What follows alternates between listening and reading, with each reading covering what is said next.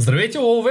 Днешният ми гост носи два артикула, за които по-късно ще стане дума. Единият е 150 годишен, а другият е от 17 век. С него ще говорим надълго и нешироко за инвестициите в Узбекистан, в САЩ и в Испания. Здравей, казвам на Христо Дамянов. Здравей! Здравей, Цецо! Радвам се, че отново съм ти на гости.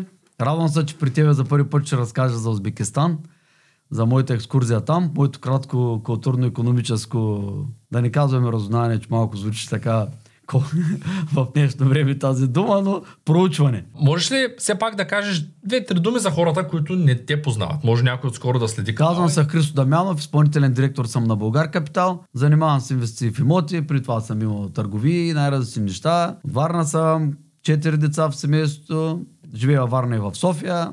4 дена Варна, 3 дена в София. Най-вече живея в колата, принципно. Обикалям напред-назад, правим вести в България, в Испания, оглеждам и в бъдеще ще правим със сигурност и на друго място инвестиции през Булгар Капитал. Оглеждам и други пазари, също така и оглеждам и културите на другите държави. Това е най-общо ми представяне. Благодаря за това представяне. Веднага и първият ми въпрос, докато получавах снимките и ги разглеждах, забелязах, че на една спирка има една голяма табела и пише 25% депозит. Да. Това вярно ли?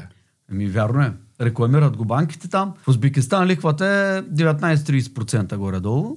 Депозита до 25% достига. А лихвата на кредит говори? Да видиш ипотека при много добър кредитоискател, много добро обезпечение, така нататък, може да падне до 19% абсолютен минимум. Иначе нормалната лихва е 23, 25, 27, в този диапазон се движи. За по-така хора, които не са някакви допълнителни неща, нали, да могат да предоставят по-добри доходи, по-добри ипотеки, за тях е около 30% лихвата.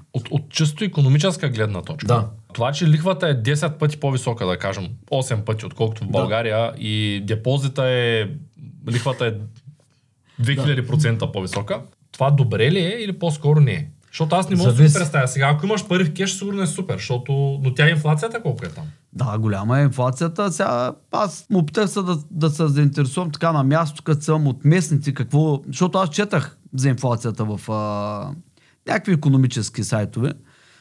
Какво се е случило с инфлацията в годините. Инфлация горе-долу в последните години има около 300-400% в последните 6-7 години. Инфлацията по различни официални сайтове е не е много голяма в момента, но според местните инфлацията е почти постоянна. Вътре долари се купуват навсякъде на улицата, както се купуваха 90-те години в България долари. Всеки иска веднага на момента да обръща в долари. Когато днеска някой, примерно, печели някакви пари, продава нещо, продава автомобил, прави по някакъв начин има днеска някаква по-голяма сума, той веднага иска да ги обърне в долари. Нали, там еврото не е познато. С евро не се търгува. Не, че няма да мога да го смениш, но основно долара. Можем ли да кажем, че там имат хиперинфлация? Или са имали някаква форма на хиперинфлация? Имало е много голяма инфлация. В момента инфлацията, не съм сигурен колко точно процента е, но със сигурност не е 10. Сигурност е по-висока от 10%. Не съм сигурен колко точно е инфлацията в момента, но виждам, че местните ги е страх от голяма инфлация. И страх ги от някаква хиперинфлация да се случи в следващото време. Моята лична прогноза, която, нали, винаги се въздържам от прогнози, е също да от такава опасност, от хиперинфлация вътре да се случва в държавата. Щом банката взима депозит на 25% в нали, местна валута, това означава, че очакват нещо сериозно да се случи. Тая връзка, можем ли да кажем, че това, което се е случило при нас в 90-те години, защото ти направи налог, сега може би предстои при тях. Е, тоест те са 30-40 години зад нас, като икономически сега те цикъл. Самата финансова матрица и конспирация. Знаеш, че аз съм доста конспиративен. Според мен подготвят същата сопа, каквато на нас. Дали се случи, не съм сигурен, но те от една страна, нали, сега са все едно в 95-6 година, от гледна точка на това, че всичко ново в момента е, нали, те първа се отварят към света, след 2017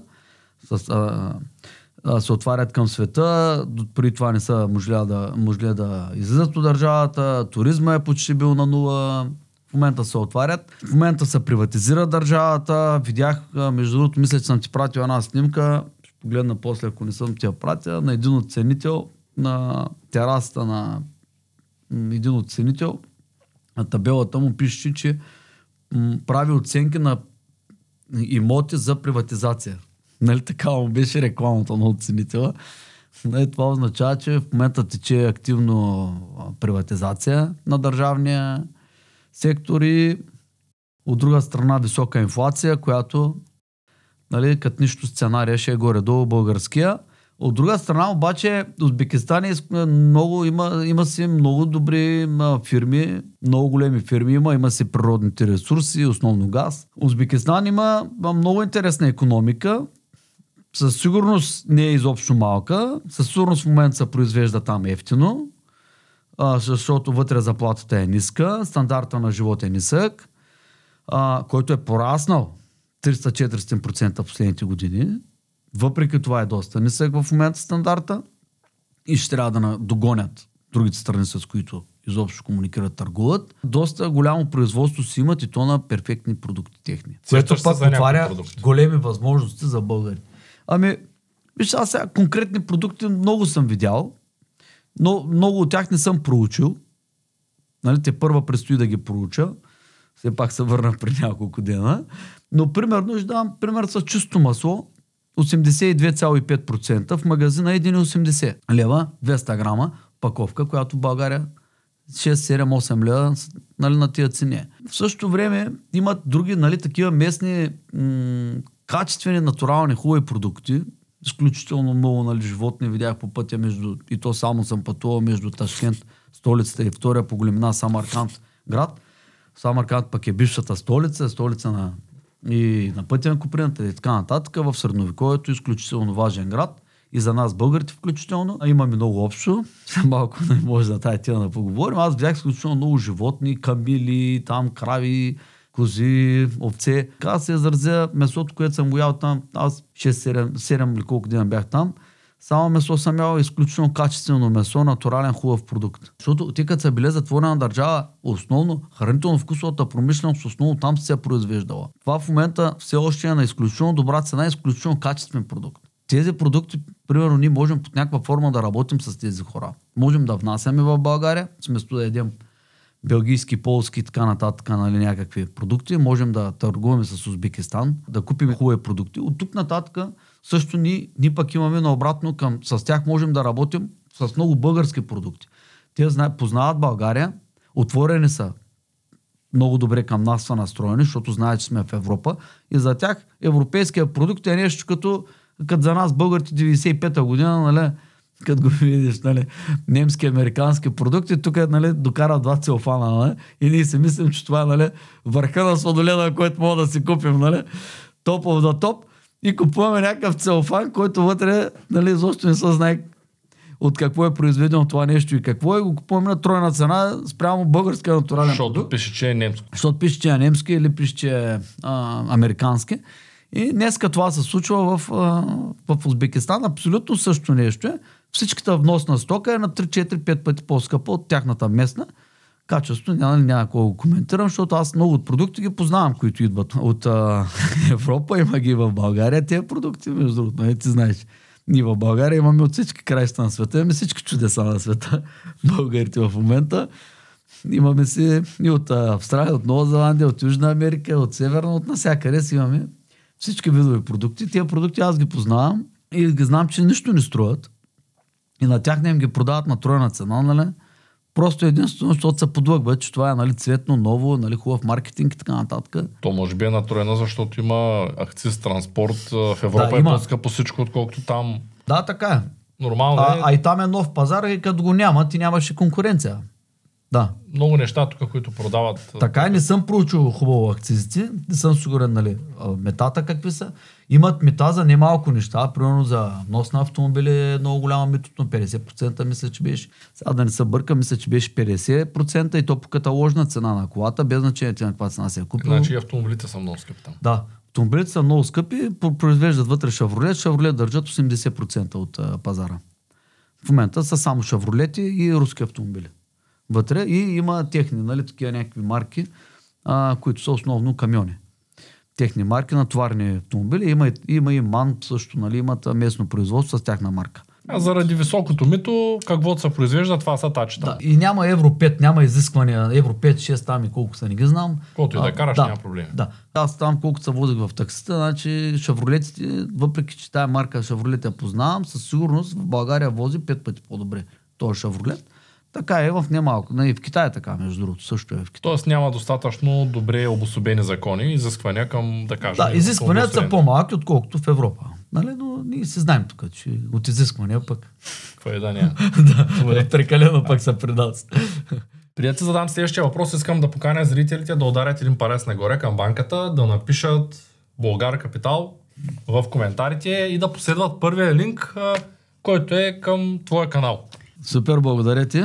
Какви са потенциалните инвестиции, които ти си забелязал? Местата, на които ти би инвестирал в Узбекистан? Казваш, че очакваш хиперинфлация. Да. В същото време казваш, че би инвестирал. Аз като човек, който се занимава с недвижими имоти, занимава съм се с търговия. Има изключително много сектори, в които може да се прави търговия. След малко ще се върнем. Аз като човек, който занимава с недвижими имоти, предпочитам да съм оглеждал основни апартаментите. Апартаменти за отдаване под наем, спрямо дългосрочния наем, спрямо потенциала на узбекистанците, колко наем изобщо могат да плащат. Луксозният сегмент, ефтиният сегмент, разгледал съм най-различни неща. Забелязах това, че локалите или комерциалните имоти, които са да правиш пари от тях, както и в България на времето само от панелни блокове, ни до ден днешен в кварталите, които са от панелни блокове основно, нали, в големите градове, там няма търговска площ, то няма къде да имаш изобщо нещо да продаваш.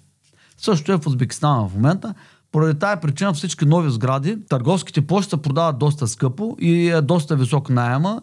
Много лесно мога да направиш 12, 13, 14, 15% доходност, без никакъв кредит, без нищо. Просто си купуваш и го отдаваш под наем.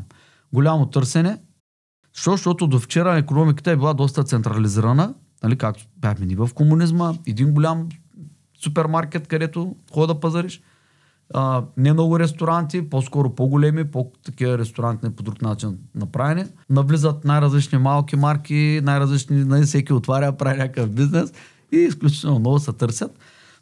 Но, нали, въпреки това, аз не съм специалист в комерциалните имоти. Аз се оглеждах основно жилищните имоти за отдаване дългосрочен наем. Спокойно може да се постигне между 8 и 12% в различните зони, дори в столицата, в хубави квартали. Може да се постигне и в покрайните, дори може и над 10% да се постигне. На столицата говорим покрайните. Над 10% директно купуваш си апартамент, ново строителство и го отдаваш под наем. Добре, защо 10% ще ги гоним при положение, че депозит е на 25%? Каква е логиката в тази инвестиция? Той депозит така стане на 10% и доходността ще отиде на 5%, нали? Както си е в цяла Европа, нали? Пак... Когато лихвата в Европа, нали, виждаме 5-6%, доходността от имотите беше 2-3-4% в цяла Европа, във всички столици, във всички по-големи градове. Нали, доходността си беше доста ниска. Просто чисто икономически не ми се връзва, ако лихвите са между 19 и 30%, да. И ако с кредит се взема имота, да можем да устискаме на 10% годишна доходност. Ами ви са. При инфлация ще има и оскъпяване на имота. Той може временно да не догони инфлацията, може и да изпревари инфлацията. Нали? Все пак те са свързани, но не са завързани един за друг. Инфлацията и имотите. Обаче, ако парите са ти в депозит, в банката, и да настигне инфлацията, ти няма вече къде да избягаш. Имота рано или късно ще догони инфлацията, може дори да изпревари предварително, или в дългосрочен план ти си инвестираш, получаваш си наемите. Има инфлация, дигат се и наемите. Има инфлация, дългосрочен план, тя ще се дигне и цената на имота. Нали? И тук това е за всеки един човек, който разсъждава в аспект, че може да има голяма инфлация, със сигурност е по-добре да му е в стока, да са му в стока парите. Без значение в кога чаша ли, ще купи бюрале, апартаменти, коли, дори втора употреба кола. Виждаме какво се случи последните години в България. От инфлацията виждаме, че цената отиде 50% нагоре на старите автомобили. Също и там. И когато си с инвестиции в имоти спрямо депозита, несравнимо е. Несравними са възможности, както за печалба, така и за загуба. Този, който не ги знае какво си прави парите, немалко хора ще отидат да ги бутнат в депозита. Сега, все пак, може би има някой, който има някаква информация. Никой има информация, че няма да има инфлация. Сигурно за него е много по-добре да ги държи на депозит тези пари. Между другото, докато бях там, минимално долара мръдна надолу. говорим 1-2% мърдана. Нали? Узбекистанския сум се дигна. Да. Спрямо долара. Нали? Ако има някой с по-добра информация, за него е много по-добре да ги сложи в, на депозит тия пари. Или е много по-добре ги даде на лихва. Особено ако по някакъв начин се обвържи, нали, лихвите с това. Добре, да разберем ли, че ти очакваш имотите в Узбекистан да поскъпнат доста и затова би инвестирал там. Тъй като ако чакаш на 10% годишна възвръщаемост с 20-30% лихва по кредита, не мисля, че някаква... Аз очаквам да се дигнат цените, но в дългосрочен план и не съм го и мислил даже. Какъв е потенциалът за повдигане на цените, възможно ли на тия цени да купуват хората... И така нататък. А защо ти хареса да инвестираш там? Тоест, ти се върна до... Защото е от източната страна на бариерата. Значи Западна Европа и щатите, ние сме се изключително обвързани. И аз днеска, нали, като изпълнителен директор на Булгар Капитал, не бих направил голяма инвестиция там. Ако бих ми направил някаква инвестиция, тя ще е някаква минимална инвестиция. Не бих заложил, така да се каже, не бих рискувал парите на акционери, нали, включително аз съм мажоритарен собственик и моите си пари не би ги рискувал, нали, да се фърлим в някакво такова място. Просто ако изобщо бих направил инвестиция, бих направил някаква минимална инвестиция и не с цел спекулация да се вдигне цената, а с цел просто да имаме нещо от източната страна. Минимална обаче диверсификация. По-скоро опипване на пазара, местните, нали, да навлезем на местните тенденции, да сме в част с този пазар. Що да сме в част с този пазар? Защото това е пазар с изключително голям потенциал. Аз не казвам, че много се дигнат цените на наемите или цените на имотите. Те може винаги да са такива. Когато, нали, аз винаги съм казал, че не мога да се работи на прогноза. Мога да се работи на това какво е днеска. Днес какво виждаме там? Виждаме една добра доходност, която нас не устройва. Устройва на нас като дружество да направим някаква инвестиция, след това не устройва и риска, нали? Което днеска не казвам, че сме го взели като речение, предстои да се обсъди. Взели сме, примерно, устройва на риска, устройва на доходността, да, инвестираме, правим тази инвестиция и в дългосрочен план и наблюдаваме пазара, разсъждаваме върху него и залагаме малко една част в диверсифицира една част в източната страна на бариерата. Там какъв е потенциала на Узбекистан? Узбекистан, примерно, е Централна Азия, 30, колко там милиона, 5, 6, 7, 8 милиона човека. Ташкент, столицата е с 3,5 до 4 милиона човека в момента живеят вътре в Ташкент. Най-големия град в Централна Азия, единствения град с метро там, град, който има интереси в момента от Южна Корея. Южнокорейци инвестират. Освен всички местни, които са Киргизстан, местни от региона имам предвид. Киргизстан, Таджикистан, Туркменистан, Казахстан, така нататък. Те са на границата с Казахстан. Инвестират, освен това, турци. Яко турци правят много големи инвестиции вътре. Французи, нали, от европейците по-скоро французи и италианци правят инвестиции там. Инвестират руснаци, тежки руснаци, големи хубави инвестиции. Инвестират и американците. Това означава, че това пазар, той става един много смесен, без много някой да дърпа, да има по-голямо парче от другите. Нали, когато има много международни интереси, много диверсифицирано става за самия Узбекистан. Ините, ако се дръпнат във времето, имат някаква икономическа криза вътре при тях, другите пък ще продължат, нали, тренда, защото те са от много различни страни, получават и то сериозни инвестиции, включително китайци, нали, правят инвестиции там. Не правят сериозни инвестиции китайци, защото аз съм виждал в Малайзия, в Тайланд и Камбоджа и така нататък. Виждам китайци какви инвестиции правят. Те като влязат на пазарите, става оле работа. Те влизат изключително огромни инвеститори, китайци. Но тези инвеститори, които изборих от тези другите държави, нали, които ние имаме връзки с тях, те правят много интересни, много големи хубави инвестиции. Нали, турците строят огромни комплекси. Аз съм ти пратил някои снимки. Нали, изграждат примерно 30 блока с 5 входа по на 10 етажа. Нали, някакви такива комплекси, където те цели квартали наведнъж ги изграждат. В същото време, обаче, какво се случва за инвеститорите в имоти, да се върнем на имотите, те пускат на разсрочено плащане, защото хората нямат пари. Кеша се изчерпва, когато няма финансиране, и който има пари, нали, купил се, ама в един момент стигаш до банковия кредит. Банковия кредит, като е 25%, става много сложно да купиш. И строителът знае, че ви, нали, населението валят пари от тук от там и пуска разсрочено плащане, безликвено определен период, примерно 2-3 години, докато се строи имота или малко след това, също след като се построи, допълнително още 1-2-3 години, може да изплатиш имота, но също така пускат и ипотека към самия строител, което е много интересно и вече пуска до 10, до 15, до 20 години ипотека към самия строител. И със строител мога да говориш по-ниска лихва, отколкото е към банката. И строител го устройва, защото той взима примерно 30-40% в началото, или човека плаща 10-20%, изплаща разсрочено примерно 2-3 години малко по-големи вноски прави и после на остатъка примерно на 50-60% или на 40% правят разсрочено плащане примерно за 10-15 години или 20. И на строителя му е добре, той дали играе вече с някакви местни други, нали, такива кредитни институции или не, това вече се е негова работа, но на него му е. На него по този начин той се намира клиенти. В един момент обаче всички са почнали да правят някакви разсрочени плащания. Между другото, аз с няколко такива говорих, нали, директно влизах в офисите им, разговарях с тях. Има някои, които не дават на разсрочено плащане, ако дава разсрочено, вика 6 месеца. Примерно, нали, някакво минимално разсрочено плащане. Но има и такива, които аз съм ти пратил снимки, има 5 години без ускъпяване. Примерно, разсрочено плащане, 5 години без ускъпяване, което е. Тоест там не може като България да вземеш с банка директно и банката да плати. Може. Може, само че много ти е дебела лихвата. И хората не искат. Да, и хората не искат. Или искат, ама не може, защото той не му отговаря дохода на много големия кредит. Или може да финансира много малка част с банката. Или може да финансира примерно едно жилище. Второ жилище няма вече как, нали, по никакъв начин, ако му се налага да купи второ.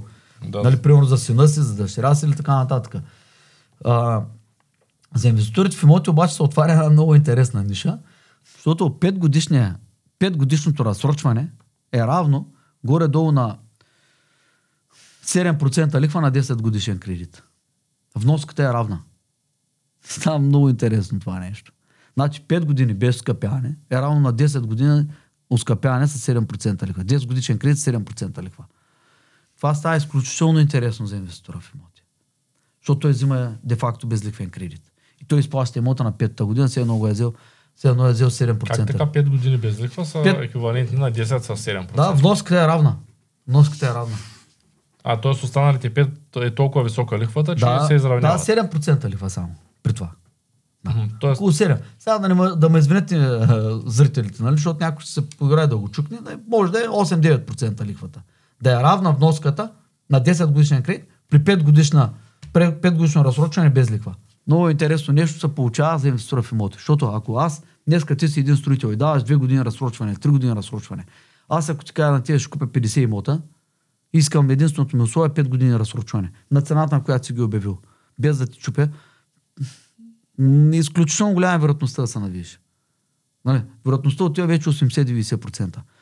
От там нататък вече всеки може да натисне и за повече като иска. Може и отстъпки да иска, ала-бала и... Обаче това нещо е лесно за договаряне на един сериозен инвеститор в имоти, който може, нали, отзаре да покаже, че то е възможно това да се случи, нали, правил го е, има достатъчно капитали, ала-бала. Или ипотека към, нали, към него, ако направи и даде някаква там вноска 10-15%, строителът така, че да се вържи пак той, нали, от другата страна сделката. Това става много лесно за инвеститора в имоти. То, с който иска да се възползва тази ситуация, за него е перфектно. Между другото, още малко им полезна информация за инвеститорите в имоти. Терасите по-старому, както строяха тук 90-те години, ги броят в квадратурата терасите. Между другото съм си харесал един имот с 80 квадрата тераса. 80 квадрата тераса. Да, общи части също ги няма. Купуваш реални квадрати в това, което е за изглежда огромно. Половината от тухлата, да, изглежда огромно. 120 квадрата, не стана с 120 квадрата. Аз съм живял в 107 квадрата по старо смятано, много добре знам колко е 107 квадрата. Нали, на днешните стандарти се води 160. Нищо общо няма. Харесал съм си един имот, между другото. 120 квадрата, пентхаус, с 3 спални, с хол с кухня, отделно гостна, 2 тераси, едната 80 квадрата, едната 80, другата около 7-8 квадрата, по-малка така, деца за от спалните, 4 мокри помещения, 3 бани туалетни, една само туалетна. Това нещо цялото е 121 квадрата. Нали, отделно гостна, хол с кухня, малък хол с кухничката и отделно гостна, една стая, горе до е така 20 квадрата голяма хубава стая. Това нещо се продава за $90,000, ново строителство в комплекс. $90,000 в сграда, която е така на етажи. Само за... Нали, луксозна сграда, така направена дизайнерски. Не е един квадратен трафопост, нали? Да кажеш, не е тук много изгодно купувам. Да, само за сравнение, това струва $279,000. Това жилище. Което е по документи 105 квадрата. Еми, ако ти покажа снимки... Ама е старо строителство 105, значи е 160 по новите. Да. Значи, да, той имот, който ти казах, по българските стандарти и изобщо европейски стандарти, той ще се води, значи само терасата ще около 115-20 квадрата ще се води, само терасата, отделно имота ще около 150 и нещо и общо ще 270 и нещо квадрати, той имот. Да. И когато това го сметнеш, нали, на върху цената, която ти искат, за нас, за мене, той имот струва $400 на квадрат.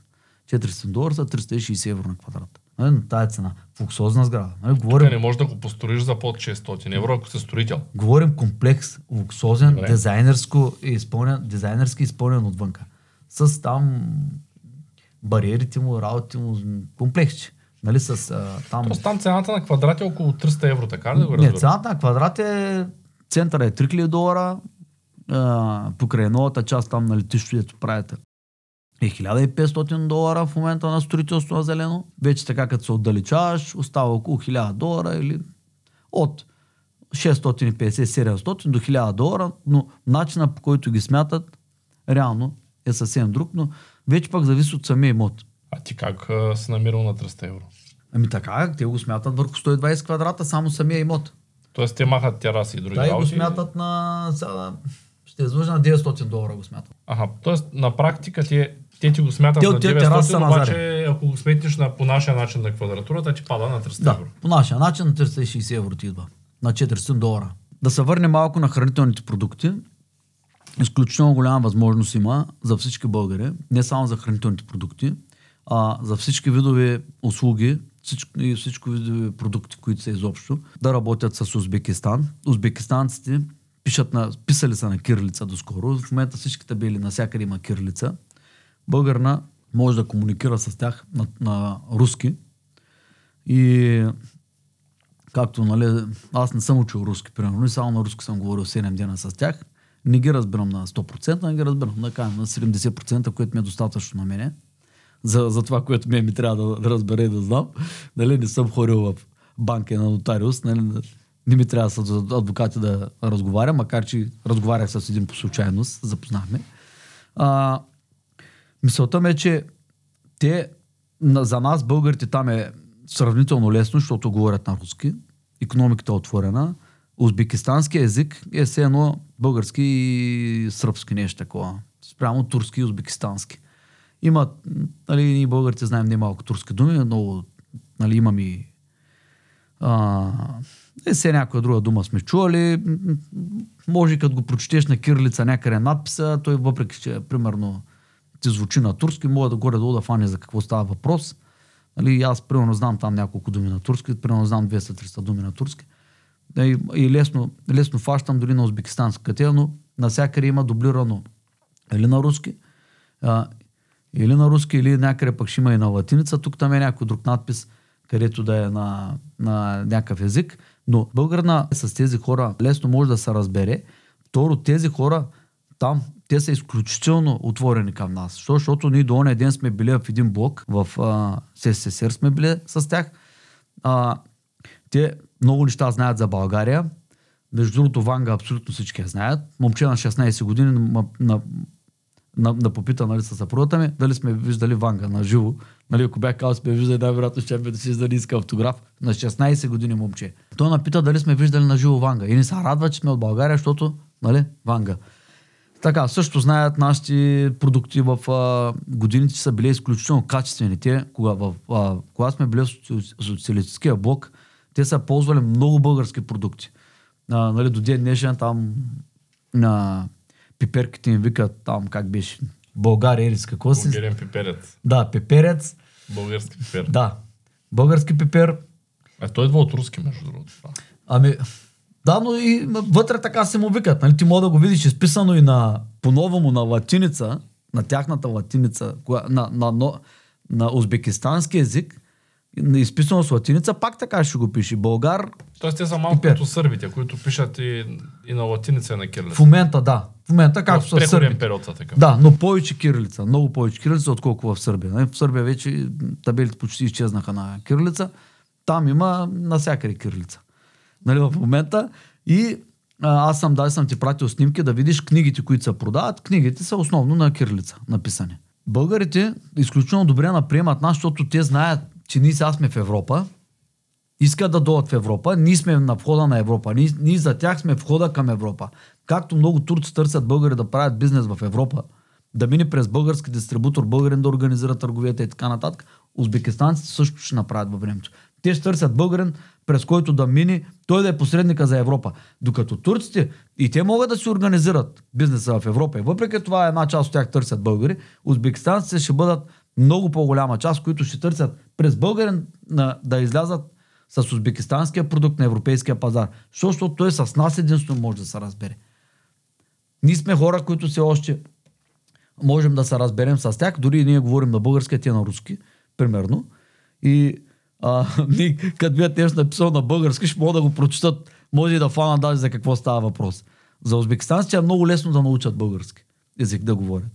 И много лесно за тях ще им е бъде да дойдат тук да правят бизнес, а не да отиде в, примерно в Румъния, които също са били от Соцблока. Много по-трудно ще му да бъде на узбекистанец да отиде в Румъния. А да не говорим за Западна Европа, където берече пак, той не е толкова далече от тях и от тяхното мислене, тяхното разбиране и от той, че никой не говори и руски и така нататък, и не пише на кирилица, с тях ще им бъде много по-сложно. Не казвам, че няма да отидат, голяма част ще отидат узбекистанци там.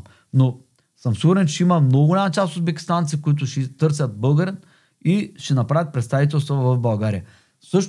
Също обаче изважи за нас обратно нататък. Ние нямаме ограничения. Ние днес имаме ограничения да работим с руснаци и така нататък. Нали? С узбекистанци ние нямаме проблеми да работим.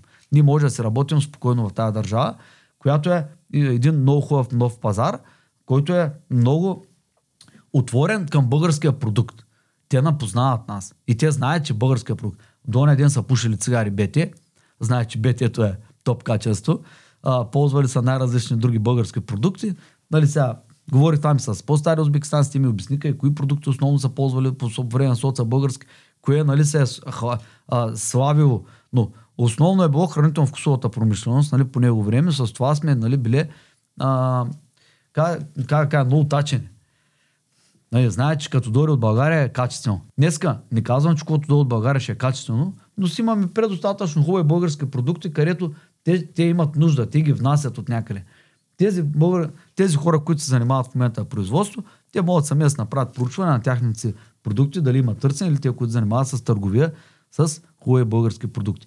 Този, който иска да продава целофан, и за него има пазар, който продава немски, испански, там италиански целофани и нали там висококачествените му тъпоти.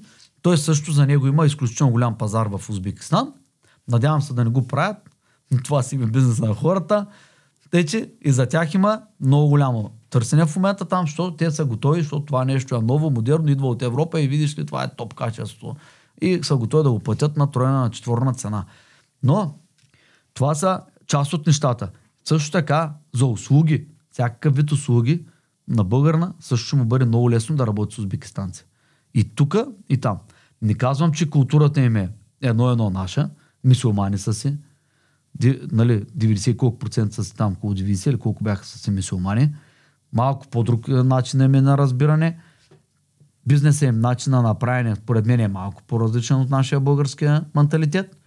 Но Въпреки това, ние си имаме много големи възможности да си работим с тях и по линия на услугите също. Да не смяташ да почваш да си чати с някои узбекистанка. При да продължа с останалите държави, искам да те попитам какво носиш и каква е останали държави. Аз за Узбекистан дойде да говорим. Не, вярно. Каква е тая ръкавица там, синята? Чакай се. Сега искам да покажа колко купих от Узбекистан. Защо с ръкавици? Еми, защото е малко старичко и ценно. Не е хубаво да се пипат такива работи, е така просто. Аз лично така съм е взел от един битак, ама такива неща не се пипат много-много с... защото са много ценни неща. Така, показвам първата книга. Това бях на един... на центъра, така леко в страни от центъра, продават всякакви, нали, картини и това. Не баш битак, но има и така стари неща на места се продават. Така. Първото нещо е османска стара книга, която е не е печатана, ами е писана. Не знам. Как така е писана, на ръка ли? Да, някак си е писана. Де да знам как е писана. Аз не разбирам много нито от печат, нито от нищо. Това е стара османска книга, в която аз хабер си нямам какво пише. Купил се на за около 30-40 лева. Стара османска книга, която по думите на хората, дето ме я продадаха, е на около 150 години. Така, каква е идеята да я купиш? И това са със сигурност някакви интересни неща ги пише. Вижте, а по него време няма глупости писане. Нека сега някакви бълба, някакви книги, ала бала, портокала. По него време са фанеш да направиш една книга изключително скъпо, само преписа е изключително скъп. Нали? По него време няма писани просто глупости. Чат GPT да си напише. Когато това е османско, да, написано, това може да има нещо общо с историята местната, нашата история и така нататък. Затова съм го купил, не знам какво има, изненадаше. Пратил съм няколко снимки на един човек, който ще го прати на друг, който разбира османски, и ще има превод. Но другата книга е по-интересна, която съм донесъл. Така, тая книга според днешните разбирания е на църковно-славянски, а според нашите български разбирания е старобългарски. Тая книга съм я купил оттам. Това е требник или молитвеник. Требник е книжка, която има църковна книжка, която има различни молитви за различни ситуации. Нали, при сватба, при раждане на дете, при 40-то дни на детето и така нататък. Това е, ето на старобългарски, требник. Тая книга я купих оттам. Тази книга също, това е писана книга, това не е печатно издание. Тази книга е 17 или 18 век. Тази книга е, в момента, която я показвам тук, купена оттам. Това е на над 200 години книга. Това е на между 200 и 350 години книга в момента. Ето я оттам съм я взел. Тая книга също я открих там на този битак ли, какво я не знам. Изключително, да, изключителна книжка. Нали, това за мен е безценна тая книга. Да я откриеш в Ташкент на старобългарски написана книжка. Исках просто да я покажа. Как да я покажа на камерата, да я видят? Ами, достатъчно е да я обърнеш на камерата и те колегите ще... Ето тая камера. Ето. Ето я. Тъй като днес говорим за инвестициите извън България, искам да те попитам за още две държави. Да. Едната е... Имаш богат опит там. Скоро ме сподели, че може би ще продадеш някаква част от имотите си, да, но така и не ми разказа защо. Да. Какво ще ми кажеш за инвестициите в Испания? Сигурен съм, че много хора са гледали, които те познават канала Булгар Капитал. Там си говорил доста за Испания. Да. Но нека така съвсем накратко да ми кажеш защо предпочиташ Узбекистан пред Испания. Еми, в Испания имаме немалко инвестиции. В Испания имаме над 100 имота в момента. Испанското дружество първо ние трябва да го стабилизираме. От гледна точка на кредити, искам да погасим няколко кредита. Там много ми се забави продажбата на едни две сгради, дето съм ги продал на едни мексиканци, стана 2 години и половина. Много голямо административно забатачване се случи там. И в момента сме пуснали 4 имота вече са пуснати за продажба. Предстои сега в следващите 2-3 дни да пуснем още имот за продажба. С тези пари ние ще стабилизираме испанското дружество, като погасим тежки кредити, които са там в Испания. Като казвам тежки кредити, ние там нямаме високо лихвен кредит. Той най-високия кредит е от едно дружество, което е на 8,5%, но него няма да го погасяме. Ще погасяме такива с по-ниски ликви, но с много висока вноска спрямо остатка по главница. В смисъл, че има много малко пари да се връщат. Примерно има да се връщат 30-40 хиляди евро, а вноската е примерно е 1800-2000 евро. Не, той няма никакъв смисъл този кредит. Трябва да го махнем, защото той в момента пречи много на паричния поток. А това са пари, които няма на един имот. Нали, един имот, примерно 50, 60, 70, 80, 90 хиляди евро, нали, зависи от имота, може и над 100 да е. Но този имот ние го продаваме, погасяме примерно 1-2 такива кредити. Също обаче трябва да направи в България. Тук има кредити, които не ми харесват, искам да ги погася и български кредити, затова продаваме в Испания в момента имоти. За да стабилизираме, да погасим кредити, които са с високи вноски и пречат на паричния поток. Защото аз очаквах с тези пари, които са от испанските сгради, да сме ги взели по-рано, още лятото, да сме направили много добър паричен поток, за да можем да финансираме напред дружеството, да може да се финансира от банки. А в момента сме се блокирали, защото ние сме тегли кредити, цели сме имоти, обаче тези имоти те не могат да покрият, когато кредит са къси, те са за 3, 4, 5, 6, 7, 8 годишни кредити, те почват да натоварват много паричния поток. И затова също и в България, също и тук трябва да го направя. Но и не е изключено, нали, с малка част, примерно, да продадем примерно 2, 3, 4, 5 имота там, пък да купим 10-15 в Узбекистан. Не е изключено, просто не е решено. Каква е доходността в Испания? Пак толкова с 10. Колкото е тук, колкото е в Узбекистан. Да, малко по-ниска, нали, от Узбекистан. 8, 9, 10. Ликвата в момента отива на 5-6%. Тоест България, както често казваш, е най-добрият вариант за инвестиране. Да. Все още продължава така. България с най-ниска ликва в момента. Добре. Няма друго място толкова ниска ликви. Наскоро вечерях с едни приятели, ти ги познаваш, които имат 200 имота в Сан Диего. Беше смятал там за тях каква им е печалбата. Те са много доволни, въпреки че, нали, това е относително от какво е доволен. Ти защо нямаш инвестиции в Америка? Какво те е спряло или просто не ти харесва като пазар да ходиш там? Не е дошло времето. Ние проучвахме преди 2 години Майами, или година и нещо, нали, Флорида от тая страна. Значи инвестиции с 10% доходност са много рисковани. Доходността си е 5-6% и то може и по-ниско, нали, зависи къде купуваш точно. И не виждам смисъл да правим висок риск за 10% и да влизаме само да сме на американския пазар. Американския пазар в момента инвестират много хора, международен план, инвестират на 5-6% доходност, парици на 7%, но в повечето случаи са или местни хора, които са там си играят, с големи капитали, с добро кредитно досие, с добро финансиране, или са хора, които правят някакъв вид диверсификация в имоти на различни пазари. Това е Америка. Нищо повече от Испания, от България и от Узбекистан, от гледна точка на възможност за инвестиция. Аз Испания и България ги виждам много по-лесни за инвестиция в имоти. Ето в Америка и на този пазар има много голям интерес. Изключително, особено Флорида е... Това исках да поруча, защото от тази страна малко по-бързо, нали, от Испания къде сме, нали, мога да летнем, има постоянни полети.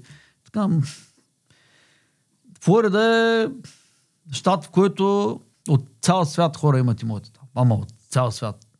Няма държава, дето да нямат хората имоти там. Няма така държава. Какво правиш на този пазар? С кого да се бим? Това са... Нали, то се получава както София. Аз много път съм казвал. На цяла София милионерите инвестират в София. Нали, и не само и хора, които искат да са на пазара с недвижими имоти. Нали, местни, които дори, нали, нямат милиони, но просто направят някакви инвестиции.